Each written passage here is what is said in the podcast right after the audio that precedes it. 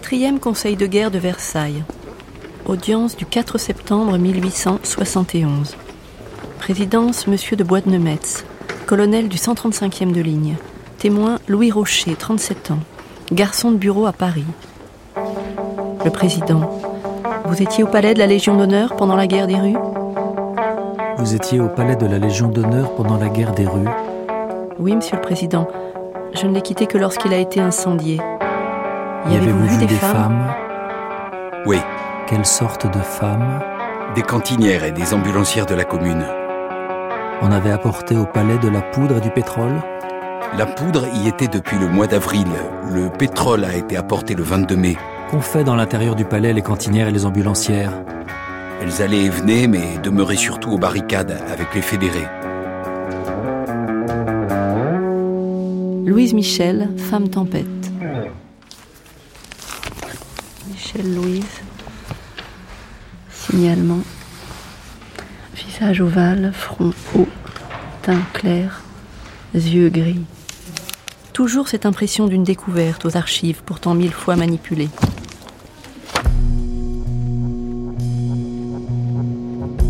Et puis très vite, entendre des voix.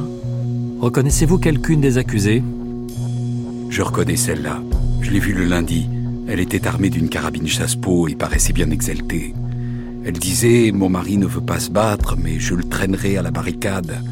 Il y crèvera peut-être, mais il ira. Les femmes paraissaient exaltées Oui. Dans ces occasions-là, elles ont été plus féroces que les hommes. Cote du dossier BA 1183 aux archives de la préfecture de police de Paris. Ça c'est encore la transcription des jugements. Donc là il y avait le mandat d'amener, maintenant c'est le jugement. On dirait que le procès de ces communardes qu'on appelle alors les pétroleuses s'est égaré dans le dossier de Louise Michel. Je reconnais parfaitement les femmes rétifs, Suétins et Papavoine, pour être celles qui se sont installées chez moi du lundi au mercredi matin. Elles avaient des brassards et des écharpes rouges et faisaient la cuisine.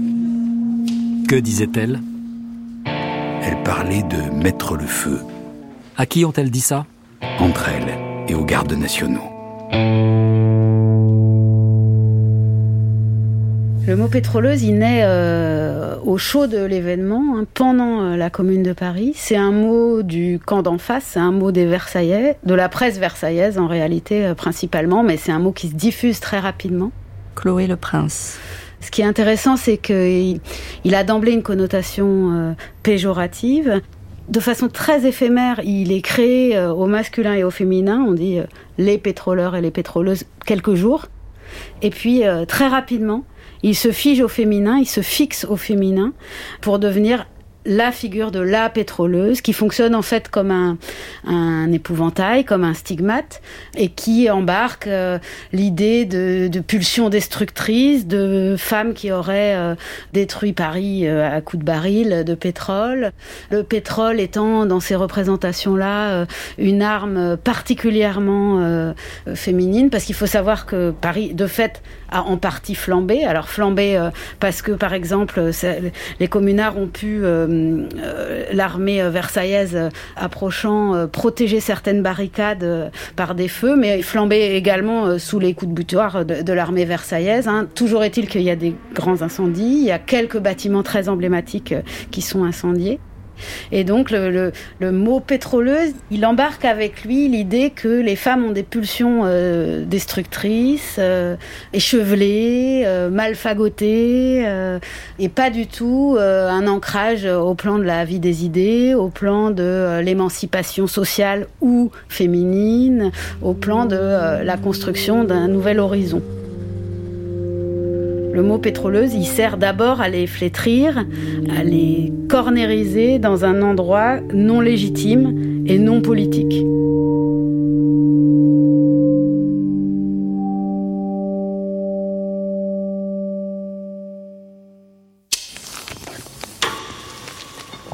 La parole est à monsieur le commissaire du gouvernement, monsieur le capitaine Joanne. Monsieur le Président, Messieurs les juges, l'horrible campagne commencée le 18 mars dernier contre la civilisation par des gens qui ne croient ni à Dieu ni à la patrie, ainsi que l'avait proclamé Jules Vallès, un des leurs, devait amener devant vous non seulement des hommes oublieux des devoirs les plus sacrés, mais encore, et en grand nombre hélas, des créatures indignes qui semblent avoir pris tâche de devenir l'opprobre de leur sexe et de répudier le rôle immense et magnifique de la femme dans la société. En effet, la femme légitime, objet de nos affections, de nos respects, alors que tout entière aux soins de la famille, elle est son guide et sa protectrice. Son heureuse et utile influence s'exerce sur tous, et l'homme que la nature a destiné à le subir est maintenu par elle dans la ligne des devoirs sociaux. Mais si, désertant cette sainte mission, son influence changeant de caractère ne sert que le démon du mal, elle devient une monstruosité morale. Alors la femme est plus dangereuse que l'homme le plus dangereux. Elle l'entraîne. Elle étouffe en lui ce qui reste de louables instincts. Le procès de ces femmes ne s'est jamais égaré dans le dossier de Louise Michel. Alors que des esprits élevés, et nous devons les seconder avec ardeur, réclament cet important bienfait de l'instruction populaire, quelle amère déception pour eux, pour nous. Parmi les accusés, nous verrons des institutrices. Et celles-ci, messieurs, ne pourront pas prétendre que la notion du bien et du mal leur était inconnue. La femme Michel, institutrice, elle comparaîtra devant vous, transformait l'église Saint-Sulpice en club de la Révolution. Elle en était la présidente. Et à ses élèves, 50 jeunes filles, elle débitait les plus étranges maximes et remplaçait, pour ces pauvres petits êtres, les cantiques à la Vierge Marie par des refrains de la Marseillaise et du chant du départ. Ce procès, messieurs, sera d'une importance extrême parmi tous ceux qui vous seront soumis. Il n'avait pas tort de prévenir ce commissaire du gouvernement au sujet de la femme Michel. C'est un cas. N'est qu'à voir les boîtes qu'elle occupe désormais, rien qu'aux archives de la préfecture de police de Paris. BA 1183, BA 1184, BA 1185, BA 1186, BA 1187.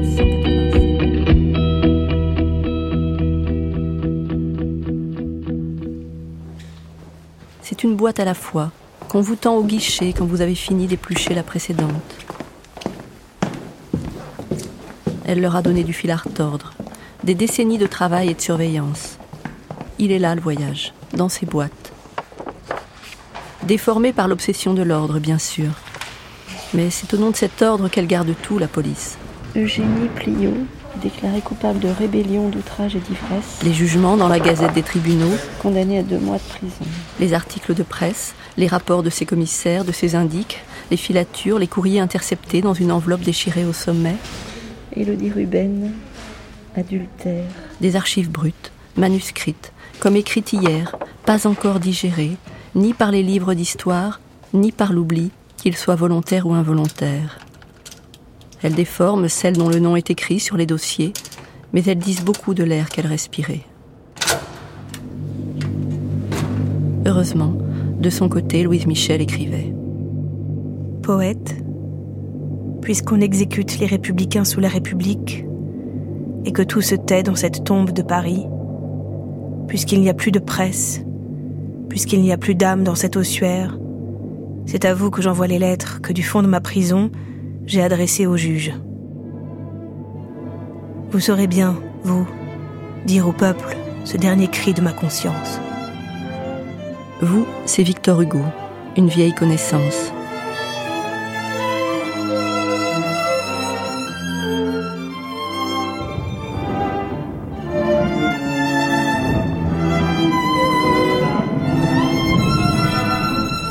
Elle s'impatiente en ce mois de septembre 1871 dans sa prison des chantiers à Versailles. Elle veut descendre dans l'arène du tribunal militaire. Elle sent qu'on tarde à la juger, qu'on donne d'abord en pâture de simples ambulancières. Ils veulent l'épuiser, qu'elle arrive à genoux et repentante devant ses juges. Au lieu de ça, elle leur écrit des vers. Vieillard, sinistre et débile, puisqu'il vous faut tout notre sang, versez en ondes fertiles, buvez tous au rouge océan. Et nous, dans nos rouges bannières, enveloppons-nous pour mourir. Ensemble, dans ces beaux suaires, on serait bien là, pour dormir. Elle n'a pas froid aux yeux, veut bien mourir. Dès qu'elle sera devant le conseil de guerre, elle entrera dans la lumière de l'histoire pour ne jamais en sortir.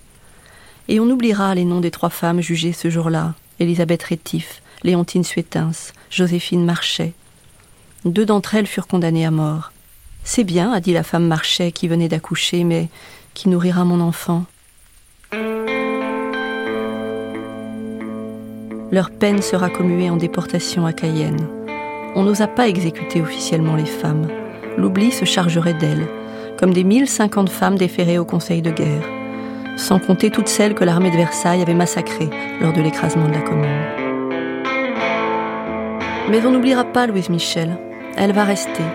Et son nom flottait dans l'air des siècles suivants, tel un ballon rouge, détaché du socle de son époque, des faits et des détails de sa vie. Elle sera nette et floue à la fois, statue presque sainte de la lutte et de l'idéal, bientôt spectre.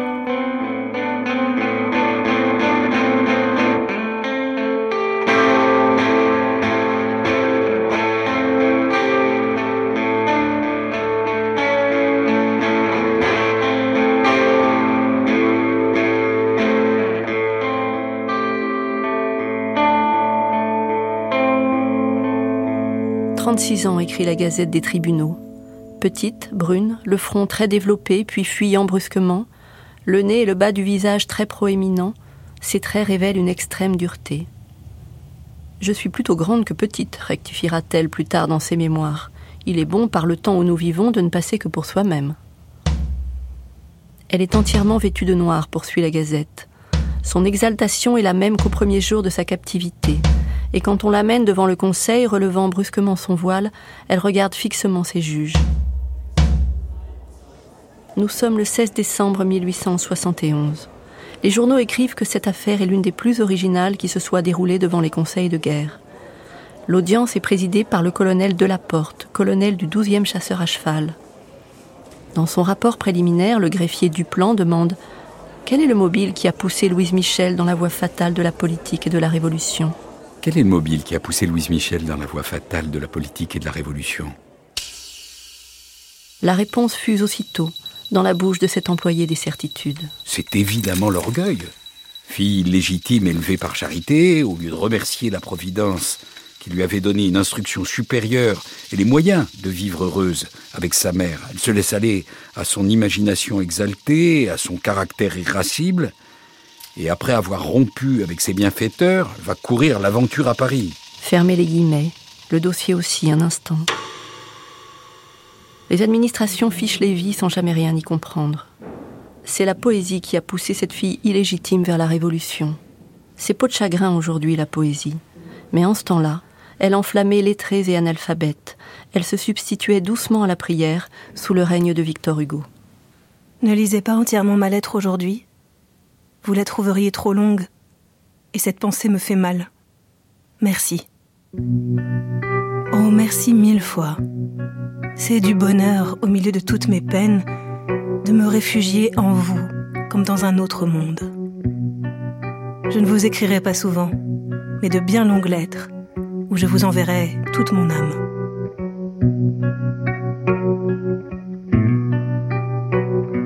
Si j'ai cru que vous ne me répondiez pas, c'était sans vous accuser, Hugo.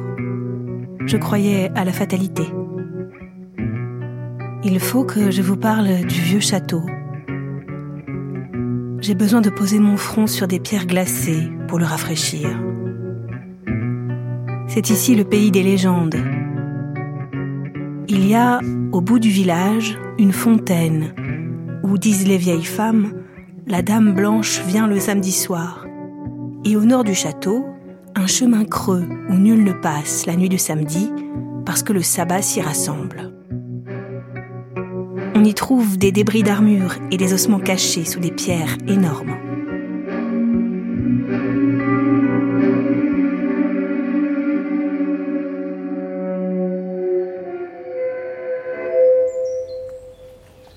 Je vous parlais du château. Avant la Révolution, il y avait des moines.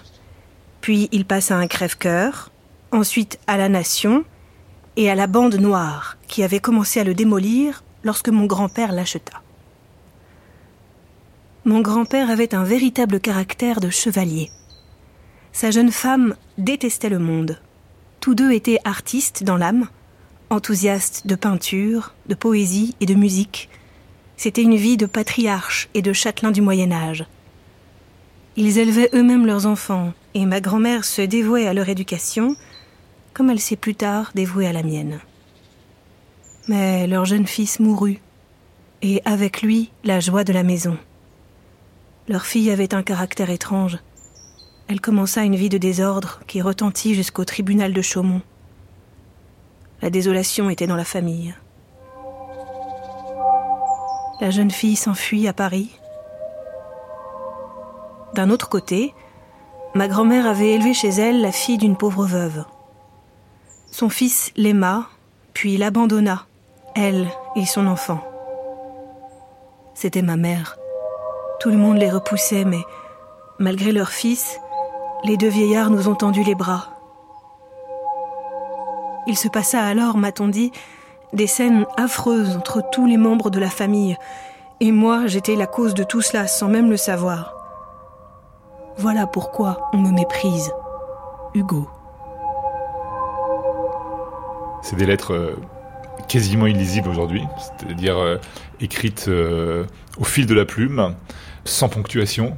Jean-Marc Ovas. Extrêmement dense, surchargé dans tous les sens, de, enfin sur toute la, la page, pas d'accent, pas de ponctuation, quasiment illisible, et fiévreuse, des confessions, vraiment des confidences d'exaltation inouïe qu'elle envoie à Victor Hugo dont elle a fait en quelque sorte son dieu, son confident. C'est une fille, euh, une jeune fille euh, solitaire qui vit dans ce château euh, incroyable et qui est pénétrée de la poésie de Victor Hugo. Elle connaît par cœur les premiers recueils, donc c'est dans les années 50, donc elle a, lu surtout les, les, grands recueils des années 30, les feuilles d'automne, les chants du crépuscule. elle fait des vers qui ressemblent aux vers de Victor Hugo. Bon, les lettres sont très intéressantes, certaines contiennent même les, plus grandes confidences de Louise Michel qu'on connaît, euh, qui était son père, euh, des, choses vraiment incroyables, très intimes. Je ne puis vous dire toutes les impressions de mon enfance. C'est un mélange de douleur, de joie, de rêve, de destinée et de cette idée de fatalité à laquelle croyait ma mère.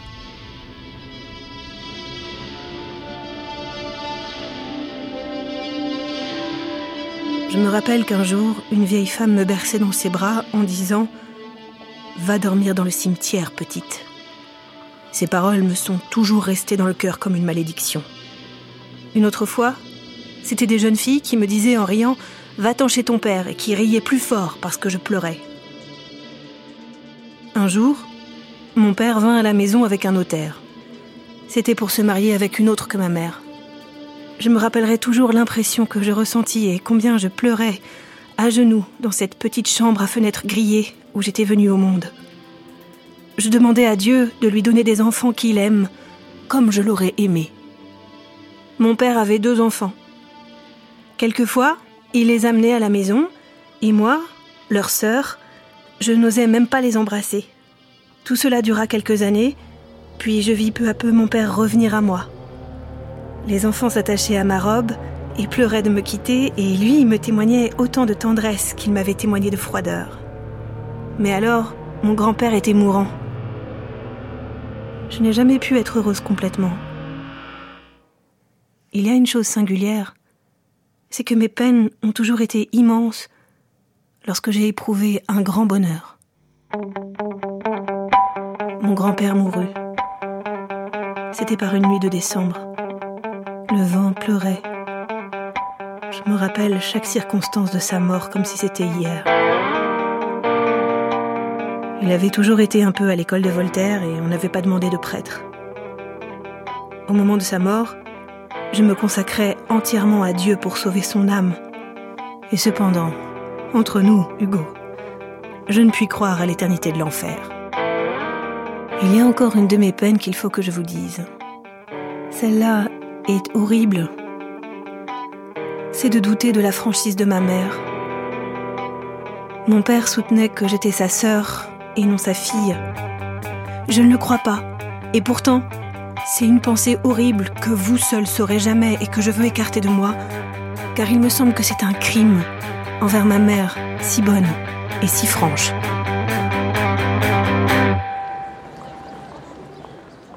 Les confidences de Louise Michel à Victor Hugo se résument ainsi à l'état civil de son procès et dans tous les froids dossiers qui la suivront au gré de ses geôles.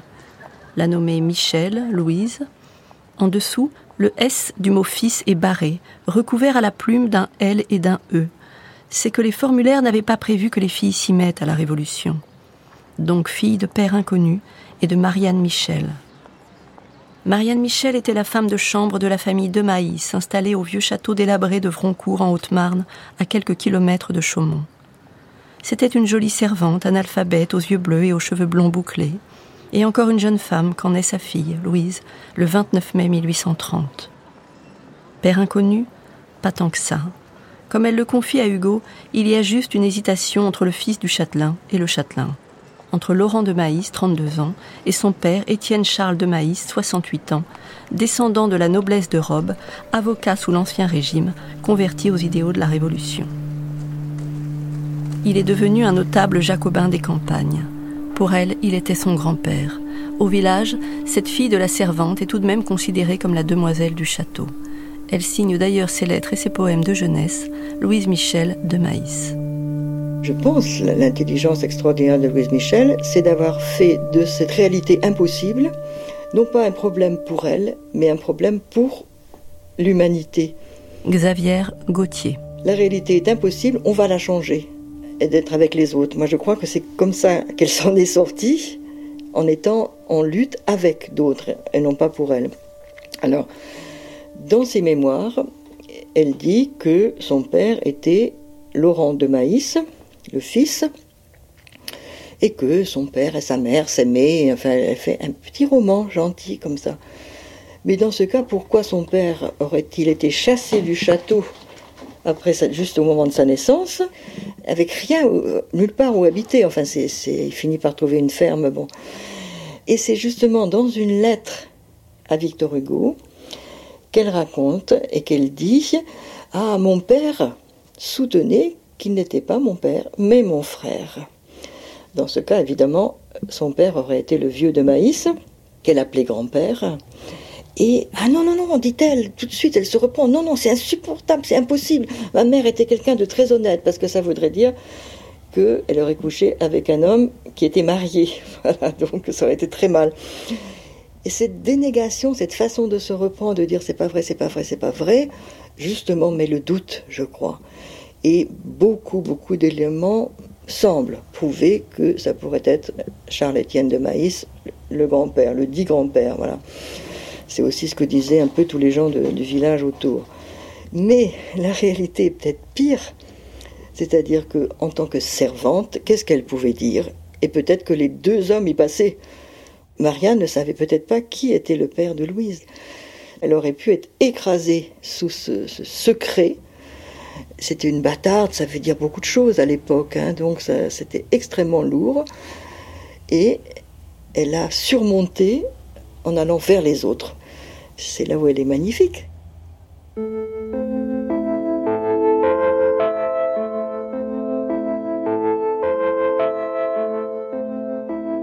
Il devait en être ainsi.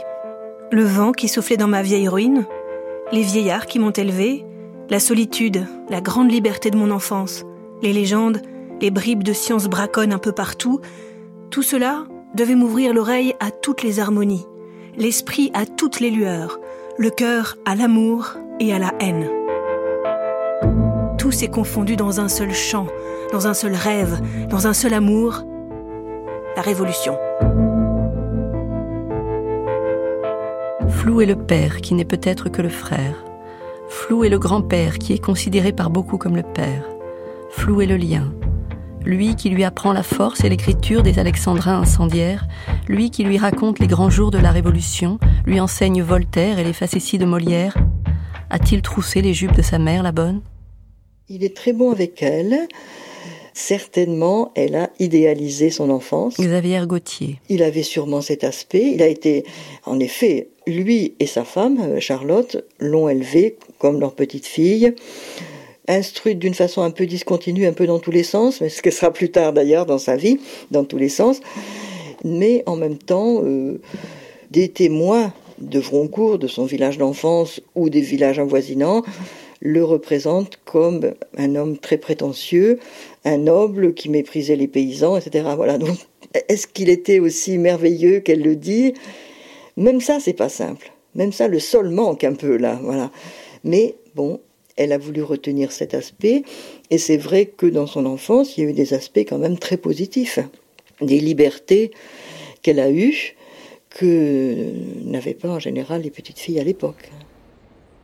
Elle a vécu dans un château où son grand-père, qui était en réalité son père, l'a bien traité. Michel hein Perrault. Le grand-père et la grand-mère l'ont bien aimé, beaucoup aimé.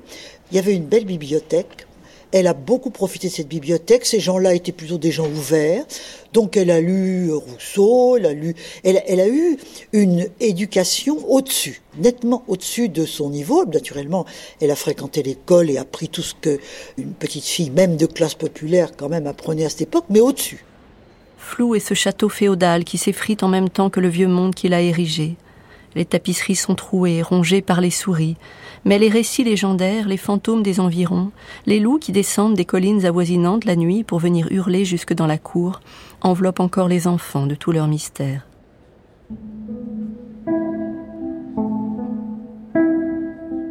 Flou est ce siècle où toujours la République avorte, laissant des mémoires chargées de révolutions inachevées, celle de 1789, celle de 1830, celle de 1848. Et la fillette joue avec cousins et cousines qui sont peut-être demi-frères et demi-sœurs à l'ombre du château bientôt ruine. Ils jouent à l'échafaud. Deux ou trois gamins représentent la foule. L'un d'eux est le bourreau. Les autres font les condamnés. Ils montent sur la planche qui figure la guillotine en criant Vive la République, vive la liberté. On devine aisément quel rôle la petite Louise préfère. Mourir en criant Vive la liberté, c'est exactement ce qu'elle s'apprête à réclamer de la cour militaire. Quel est le mobile qui a poussé Louise Michel dans la voie fatale de la politique et de la révolution? Orgueil, a dit le greffier. Il n'a pas tort de remonter tout au fond de l'existence de cette fille illégitime. C'est là-bas qu'elle a dévié le cours du destin. Il est très mauvais, en général, le destin d'une fille comme ça, une bâtarde.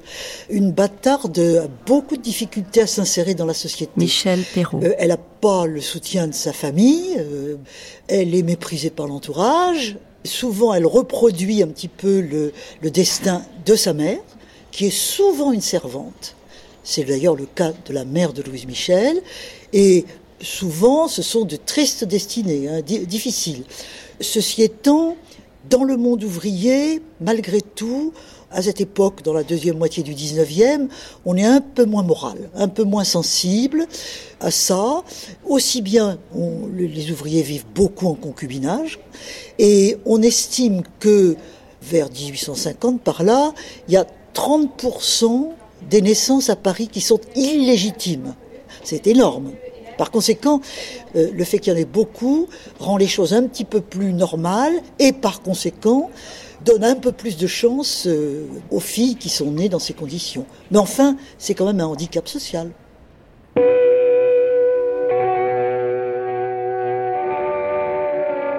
Louise Michel a écrit que la première partie de sa vie était faite de songes et que la deuxième était pleine d'action. Il ne put y avoir l'une sans l'autre. Elle reviendra sans cesse dans ses mémoires écrites en prison à cette pieuse et fantasque gamine du château qu'une berceuse aurait volontiers envoyée au cimetière et qui volait de l'argent à son grand-père pour le donner aux pauvres. Elle écrit que la Révolution lui vint en lisant Paroles d'un croyant, petit livre écrit par l'abbé Lamennais, qui appelait à l'insurrection au nom des évangiles et fut pour cela écarté par les autorités cléricales.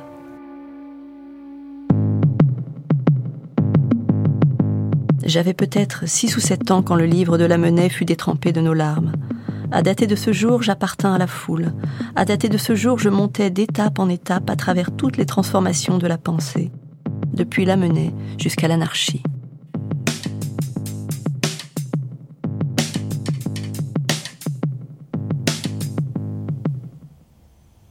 Elle grandit, comme Victor Hugo, ce conservateur humaniste, se convertit à la République, mute, plane sur ce siècle et les suivants. C'est à l'adolescence qu'elle commence à lui écrire, tantôt comme à un dieu, tantôt comme à un frère, parfois elle l'appelle tout simplement Hugo. Flous sont les titres, les rôles, c'est plus simple, mais elle est en quelque sorte son enfant. J'avais noté cette phrase, bon, elle, est, connue puisqu'on la, la trouve souvent, mais n'êtes-vous pas un frère Pour moi, Hugo est plus qu'un frère car nous n'avons qu'une âme? Jean-Marc Ovas elle est l'âme d'Hugo, elle est l'émanation, euh, elle est tellement nourrie de son œuvre que euh, elle l'appelle euh, avec une familiarité déconcertante. Et, et je dirais pas que c'est unique, ça peut se trouver dans d'autres lettres quand même, parce qu'il y a n'importe qui lui écrivait, donc il y avait aussi des lettres de fous, il y avait il y a toutes sortes de, toutes sortes de lettres. là, c'est une jeune fille exaltée tout simplement, mais c'est vrai qu'elle lui parle de façon invraisemblable. mais là, il faut bien voir que quand elle lui écrit ça, il, est déjà académicien, père de France. Enfin, il a été père de France, il, est député maintenant, et elle lui parle. On a l'impression d'être déjà pendant la Commune, donc c'est assez amusant. Il ne s'en formalise pas euh, le moins du monde, parce qu'il sent aussi quand même en la lisant euh, que c'est pas faux. Ils ont qu'une âme. Elle écrit tellement comme lui. Il y a une telle euh, proximité entre les deux que il se formalise pas du tout. Est-ce qu'il a détecté en elle euh, ce qu'elle allait devenir? Je ne crois pas. Hein. Il a simplement vu euh, quelqu'un qui avait besoin euh, d'être écouté, d'être entendu. Alors bien sûr, il recevait des éloges délirants, mais c'est de tout le monde et puis depuis depuis des années. Donc c'est pas non plus, c'est pas, on peut pas dire que c'est, il est intéressé par le, le fait qu'elle lui tressait des couronnes. Ça c'est, je pense qu'il a senti que euh, il pouvait être utile en répondant. Voilà, parce qu'il répondait quand même pas toujours. Il répondait souvent, mais il répondait pas toujours au, courrier malgré tout. Il, il pouvait pas. Il, y aurait passé sa vie. Mais on est dans la grande période politique, la période où il publie moins, où il, écrit surtout des discours pour l'Assemblée. Donc, euh, donc c'est une période particulière. Mais on est vraiment déçu de ne pas avoir la réponse. Même pas une. Et alors ils vont se rencontrer euh, peu de temps avant que lui euh, quitte la France et s'exile. Je crois qu'il y, a une visite euh, de, Louise Michel avec sa mère. On ne sait rien de cette visite, sauf que c'est Louise Michel qui raconte dans ses mémoires. Il y a une phrase, aucun commentaire. Donc c'est très intéressant de savoir qu'ils sont vus à ce moment-là. Donc après cette longue correspondance, alors on ne sait pas très bien ce qu'elle représente en volume. Peut-être qu'on n'a pas conservé toutes les lettres non plus de Louise Michel, mais en, tous les cas, c'est vraiment un véritable échange long. Et cette première rencontre, on aurait aimé en savoir davantage. Hugo ne tenait pas de carnet à cette époque-là, donc on n'a pas euh, de, commentaires de Victor Hugo, on ne sait même pas le jour, on ne sait rien.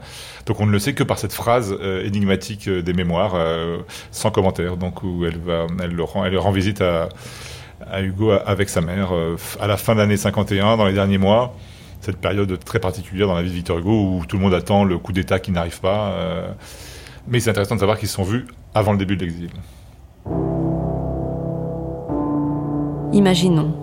Elle lui raconte la mort de son grand-père, dont le poète sait qu'il est peut-être son père, puis le décès de sa grand-mère, comment ensuite elle a été chassée du château par la femme du fils, qui est peut-être son père. Elle lui parle de devenir institutrice. C'est bien, dit-il. Mais institutrice libre, elle ne veut pas prêter serment à l'Empire. Fort bien, a-t-il sûrement répondu. Lui se prépare à l'exil mais elle lui parle surtout d'écrire. C'est ça son grand rêve, il le sait bien. Que de poèmes, d'odes mimétiques elle lui a envoyés. Il y avait dès cette époque-là des femmes qui cherchaient à écrire, notamment dans les journaux, qui cherchaient à, publier, des, par exemple, des romans feuilletons. Les journaux commençaient à publier des romans feuilletons. Eh bien, il y a pas mal de femmes feuilletonistes euh, déjà à cette époque-là. Michel Perrault. Ceci dit, elles prenaient souvent des noms masculins. Autrement dit, c'est vrai qu'elles cherchaient pas tellement à mettre en valeur leur qualité féminine. Et quelquefois même, d'ailleurs, on les, on les perçoit pas. Jusqu'à ce qu'on ait travaillé sur elles, Daniel Le Sueur, par exemple, c'est une femme et on l'a longtemps prise pour un homme. Et l'idée d'écrire et de devenir connue par l'écriture. C'est une ambition du 19e siècle, pour les femmes du 19e siècle. Elles en ont envie, elles ont du mal à le réaliser, mais elles sont quand même de plus en plus euh, alphabétisées. Ça progresse euh, lentement, lentement parce que l'État n'a pas fait grand-chose pour les filles. Donc c'était souvent par des écoles privées, religieuses. Une école religieuse, elle vous donne au moins euh, apprendre à lire et écrire, mais enfin, elle vous émancipe pas beaucoup dans le domaine des perspectives. Mais enfin, on s'empare de ce qu'on peut. Et avec ce qu'on a, on essaie de bricoler sa vie, de l'améliorer. Et l'écriture dans la création, dont il ne faut pas oublier que la création est interdite aux femmes. Enfin, l'idée, c'est que les femmes ne créent pas. Elles sont pas capables, elles n'ont pas le cerveau qu'il faut, c'est pas leur place. La place, c'est la maternité, des enfants ou des livres comme on dit, c'est la, grande formule, ou encore on reprend la formule euh, de Platon, euh, la femme enfante, mais l'homme engendre. Autrement dit, c'est l'homme qui est créateur. Donc, pour la création féminine, c'est vraiment une difficulté considérable. Mais entre les différents domaines de la création, il y a des différences. Il est plus difficile de devenir une femme peintre qu'une femme écrivaine. Il faudra arriver à la fin du 19e. On cite toujours Berthe Morisot, il y en a quand même quelques autres, il y en a eu aussi avant. Mais l'écriture, voix choisie euh, par Louise Michel, c'est un chemin. C'est un chemin qu'on peut prendre pour parvenir à la création et à s'exprimer soi-même. Imaginons encore un instant la visite à Hugo, la mère en retrait, humble servante analphabète, sa fille qui semble vivre deux siècles après elle, tant elle vibre, parle, ose, écrit, rêve. Il faut normalement plusieurs générations entre deux femmes comme celle-là. Mais Louise Michel gagne du temps. Elle avance, sublimant et poétisant tout pour étouffer handicap, doute et souffrance. Deux ans plus tard, son brevet en poche, elle ouvre une école à Audeloncourt, un village proche de Vroncourt. C'est là que vit sa famille maternelle, des oncles et tantes, frères et sœurs de sa mère, des paysans, parfois arrachés à la terre par l'armée ou les ordres de l'Église. Tous ont connu une bibliothèque achetée au poids, naguère par l'arrière-grand-père. Chacun y a picoré ce qu'il voulait, qui la Bible, qui des légendes, qui des récits de voyage, qui la science. Peut-être, écrit-elle, cette bibliothèque contribua à jeter dans ma famille maternelle où l'on n'était pas assez riche pour avoir de l'instruction, la coutume d'étudier seul. Son école loge dans une petite maison tout près de la rivière. Une école pour filles, forcément, des petites roses, Eudoxie ou encore Zélie. Louise Michel facture un franc le mois de classe. C'est déjà une somme pour les paysans. Elle fait dormir celles qui viennent de loin dans les familles du village. Elle est trop jeune pour ouvrir un pensionnat. C'est une école libre car pour appartenir à la commune, il faudrait prêter serment à l'Empire. Chaque dimanche, les sabots des adultes et des enfants claquent en marchant vers l'église où l'on prie pour son âme et pour l'empereur. Mais Louise Michel murmure à ses élèves qu'il ne faut pas prier pour l'empereur, et elle leur fait chanter la Marseillaise avant l'étude du matin et après l'étude du soir, parfois à genoux, comme pour la prière. Elle publie aussi quelques feuilletons dans le journal de Chaumont, une histoire de martyr au temps de l'Empire romain lui vaut convocation du préfet pour insulte à Sa Majesté l'Empereur. Il la menace du bagne de Cayenne. Elle plaide coupable, comme elle plaidera bientôt coupable devant le Conseil de guerre.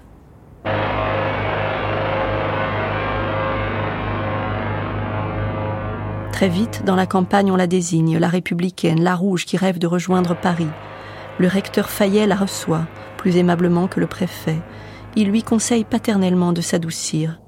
Elle plaide encore coupable. Oui, je suis républicaine, oui, je suis rouge, oui, je veux aller à Paris.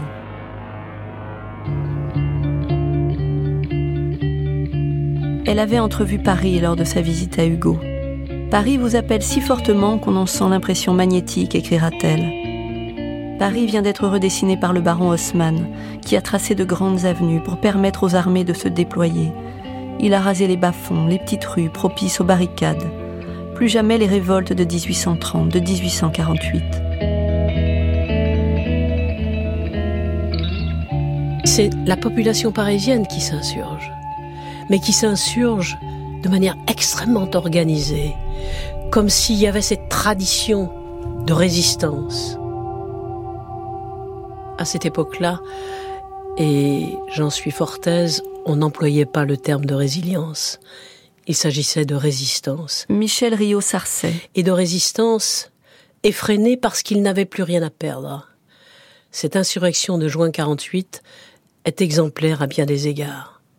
Mais, parallèlement, la répression est exceptionnelle. À partir de là, on va parler des vaincus. Deuxième défaite du prolétariat, dira Benoît Ballon un peu plus tard, un communard. Et cette défaite est tellement importante et le libéralisme, la République libérale qui l'emporte, la République d'ordre, va essayer de annuler l'événement. Il y a une symbolique qui est extrêmement importante parce que on entoure les bâtiments de toile noire, les grands monuments de toile noire. On fait le deuil.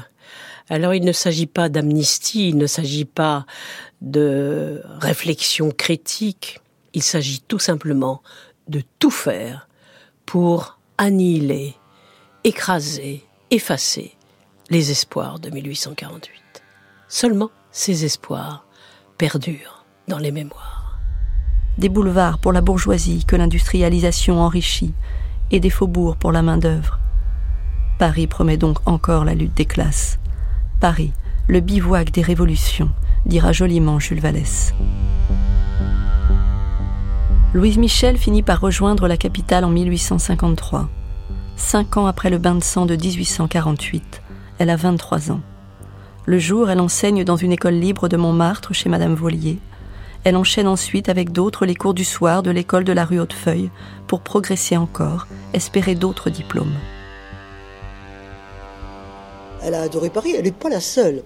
Parce que beaucoup euh, de provinciaux, de, ruraux, enfin, surtout des petites villes, ont envie de Paris. Enfin, Paris a une espèce d'auréole formidable et ils y vivent pas très bien la plupart du temps, mais il y a un espoir. Paris, c'est l'espoir. C'est la possibilité de rencontrer des gens, euh, de faire un autre métier, et par conséquent, on peut arriver à s'insérer, à bricoler sa vie, à rencontrer des gens. Et elle, par exemple, étant institutrice, elle a d'abord travaillé dans une, une, école que tenait une certaine Madame Volier, je crois. Et cette Madame Volier était une femme très ouverte, et donc elle a sympathisé avec elle. Elle a rencontré d'autres institutrices, et toutes ces jeunes filles originaires des classes populaires étaient des filles très gaies. Hein. D'ailleurs, Louise Michel, faut, faut, le dire pour pas l'oublier, elle est gaie. C'est une femme gaie. Et à travers toute sa vie, elle le sera.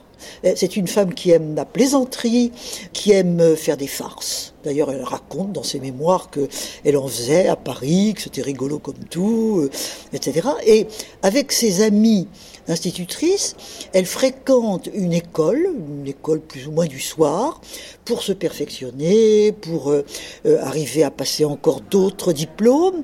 Et il y a là un milieu j'allais dire effervescent, hein, de, de, jeunes femmes qui sont entre elles, qui sont assez libres.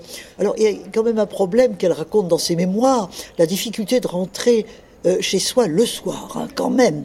Le côté de la grande ville, euh, cette ville ouverte, etc. Le soir, euh, oh, une femme seule, attention, hein, elle peut être très facilement traitée de prostituée. Louise Michel n'a jamais aimé les, elle les prostituées en tant que personne, mais elle a toujours réprouvé la prostitution, redouté la prostitution et tout ça. Donc, à travers les mémoires de Louise Michel, on voit vivre des jeunes filles des classes populaires elles avaient souvent des histoires tragiques, difficiles, parce que les femmes sont quand même dominées, victimes. Donc euh, il y a un échange qui se fait à l'intérieur du groupe de femmes. Le groupe de femmes est une base pour la sororité. Mais le milieu dans lequel vivait à ce moment-là Louise Michel, les institutrices, était probablement plus favorable. Parce que ces institutrices, elles avaient étudié, elles avaient travaillé, elles étaient... C'est le premier degré de l'ascension sociale, les institutrices. Les filles du peuple, paysannes, ouvrières, elles ont... C'est ça qu'elles veulent. Devenir institutrices, c'était quand même quelque chose de tout à fait considérable. Donc on peut penser qu'il y avait une sororité renforcée, si vous voulez, dans ce milieu-là.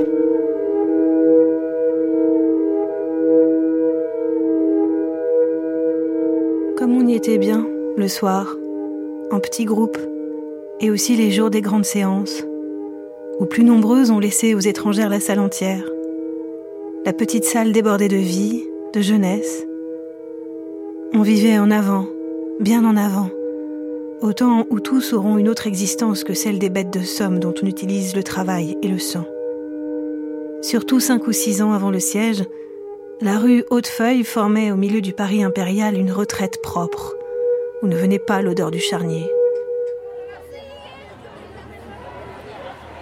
Quelquefois, les cours d'histoire grondaient en marseillaise et cela sentait la poudre. Comment trouvions-nous le temps d'assister à ces cours plusieurs fois par semaine? Il y en avait de physique, de chimie, de droit même. Comment pouvions-nous, outre nos classes, faire nous-mêmes des cours? Je n'ai jamais compris que le temps pût être aussi élastique. Il est vrai qu'on n'en perdait pas et que les journées se prolongeaient. Minuit semblait de bonne heure. Plusieurs d'entre nous avaient repris, à bâton rompu, des études pour le baccalauréat. une rage de savoir nous tenait. Plus on s'enfiévrait de toutes ces choses, plus on avait par instant des gaietés d'enfants. Nous faisions bien.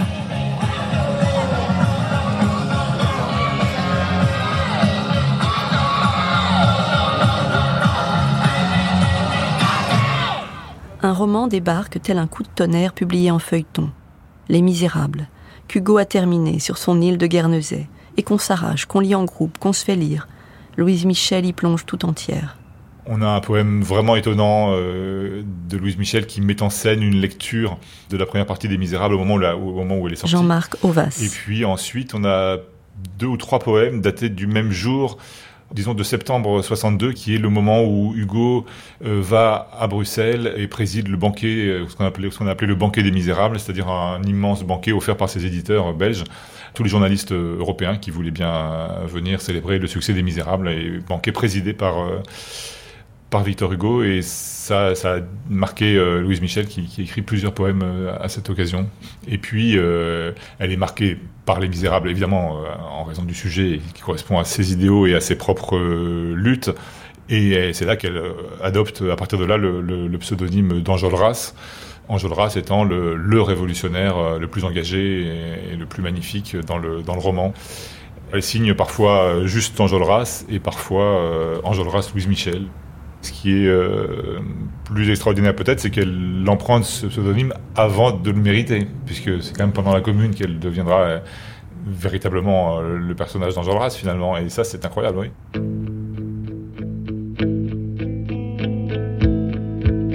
La gamine qui montait sur l'échafaud de fortune dans ses jeux d'enfants a trouvé un personnage pour endosser l'uniforme de la Révolution. Enjolras, cet étudiant révolutionnaire que croise Marius aux barricades de 1832 nature pontificale et guerrière, écrit Hugo. Il était officiant et militant, au point de vue immédiat soldat de la démocratie, au-dessus du mouvement contemporain prêtre de l'idéal. Il était sévère dans les joies, devant tout ce qui n'était pas la République, baissait chastement les yeux. Tellement Louise Michel. Elle se prend pour le révolutionnaire d'un roman qui pourtant n'appelle pas à la révolution.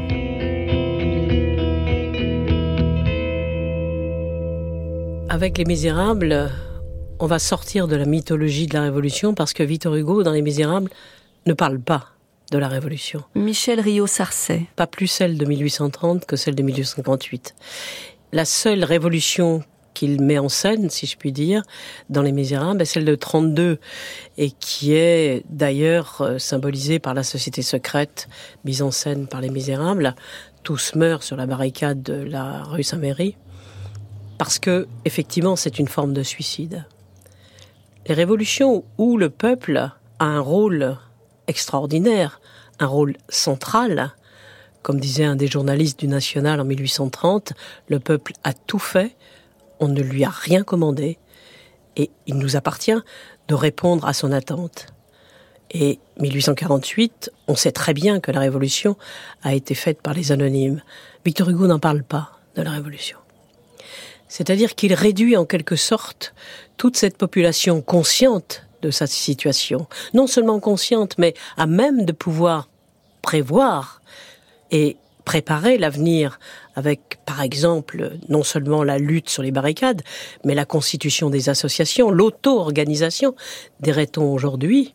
Il ne pense pas tout cela, il ne met pas en scène tout cela, il réduit la population à sa misère alors effectivement, la misère est le grand mot d'ordre, l'abolition de la misère est le grand mot d'ordre des acteurs qui sont sujets de leur propre histoire. Mais l'abolition de la misère veut dire aussi l'organisation d'une société autre. Victor Hugo fait silence. Et pour lui, l'essentiel, c'est de protéger le peuple. Et cette protection, cette bienveillance, cette compassion qu'il développe tout le long des Misérables est exceptionnel parce que son talent est exceptionnel et il fait croire à cette réalité. Mais il gomme la totalité des sujets révolutionnaires. Pour preuve, il n'y a pratiquement pas d'ouvriers dans les Misérables. Il n'y a que des Misérables. Mais l'élan et le souffle des mots d'Hugo suffisent à Louise Michel. Il lui faut une fiction d'elle-même. La littérature, c'est la répétition avant la bataille. Elle est pourtant aux mains d'hommes bourgeois qui n'épouseront jamais la cause des révolutionnaires ni celle des femmes. Quelques mois plus tôt, le Figaro a publié une tribune dénigrant les femmes de lettres, signée d'un certain Junius, qui n'est que le pseudonyme cachant trois écrivains aujourd'hui totalement oubliés, Castagnari, Alphonse Duchesne et Alfred Delvaux. L'institutrice Louise Michel, alors totalement anonyme, envoie un droit de réponse. Si M. Junius parle au nom des hommes de lettres en général, on peut bien répondre au nom des femmes de lettres.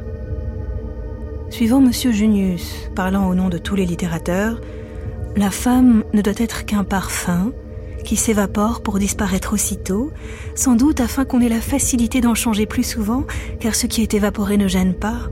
C'est plus oriental et surtout plus commode. Mais vous n'avez donc ni mère ni sœur. Du reste, qu'importe. Écrivez tout ce que vous voudrez, mais ne parlez pas tout seul, comme ceux qui craignent d'être réfutés.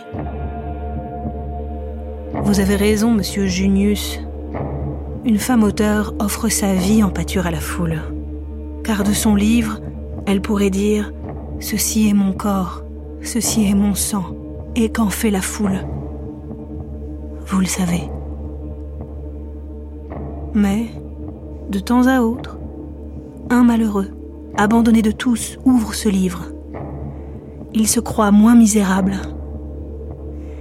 N'est-ce pas là une sublime récompense pour toutes les douleurs de cette femme? Il y a vraiment de singulières circonstances dans la vie.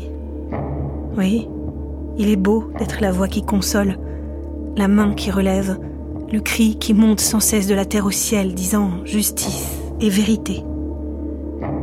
Monsieur Junius s'est chargé de me répondre. Cette incarnation de l'auteur dans son livre, c'est tout bonnement une exhibition. Oui, il appelle cela une exhibition. Écoutez, bas bleu, mes sœurs, Sacrifions notre jeunesse, notre temps, notre bonheur, ne reculant devant n'importe quelle épreuve, dans l'espérance de faire un peu de bien.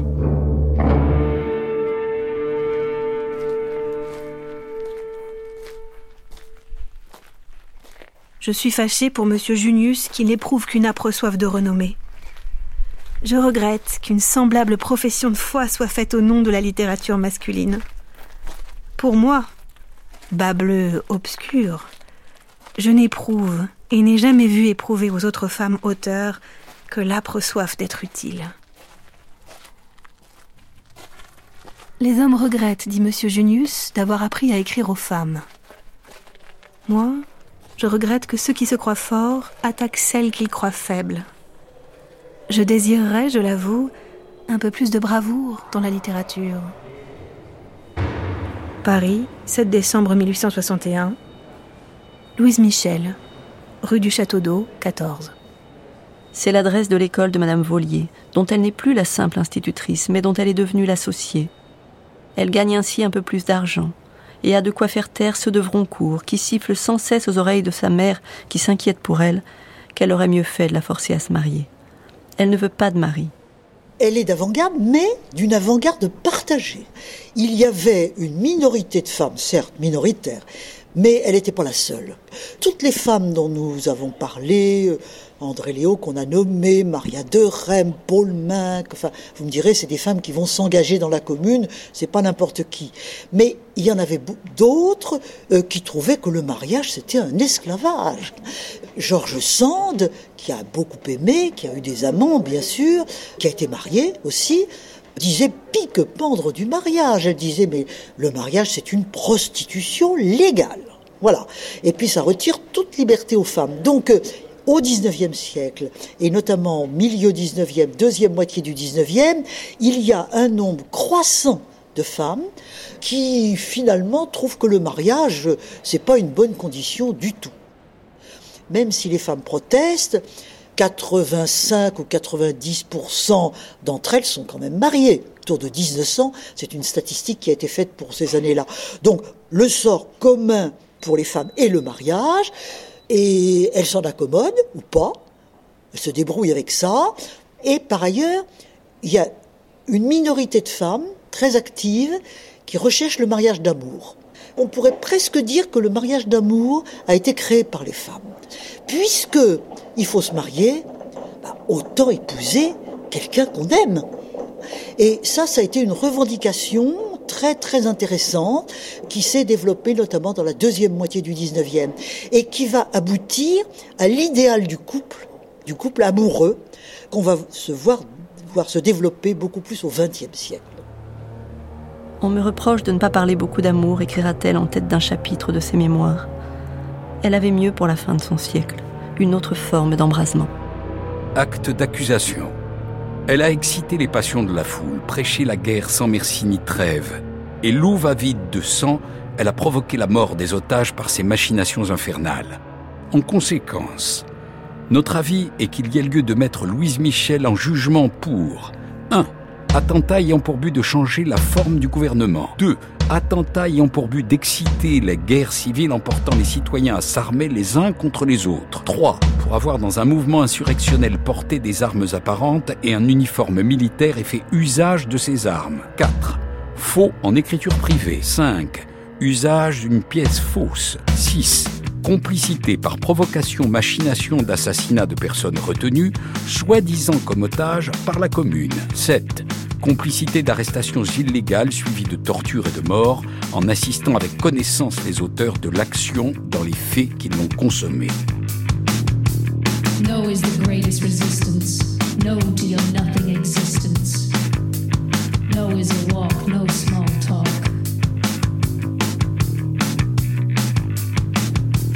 No, I don't think it looks better. Yes, we are stronger together. But no is a power. time.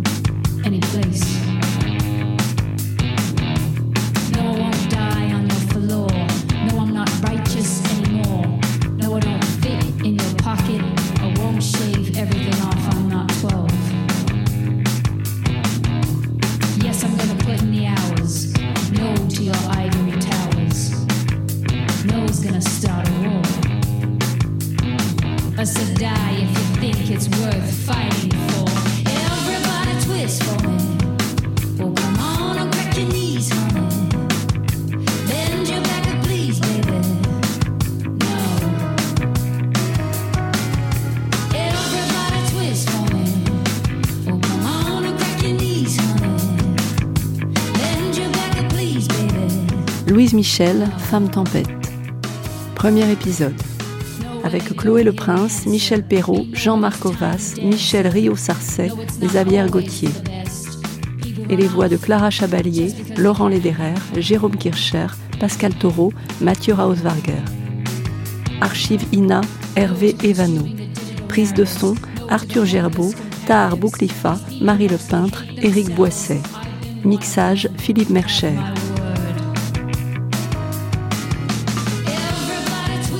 Une émission de Judith Pérignon réalisée par Gaël Gillon et Annabelle Brouard.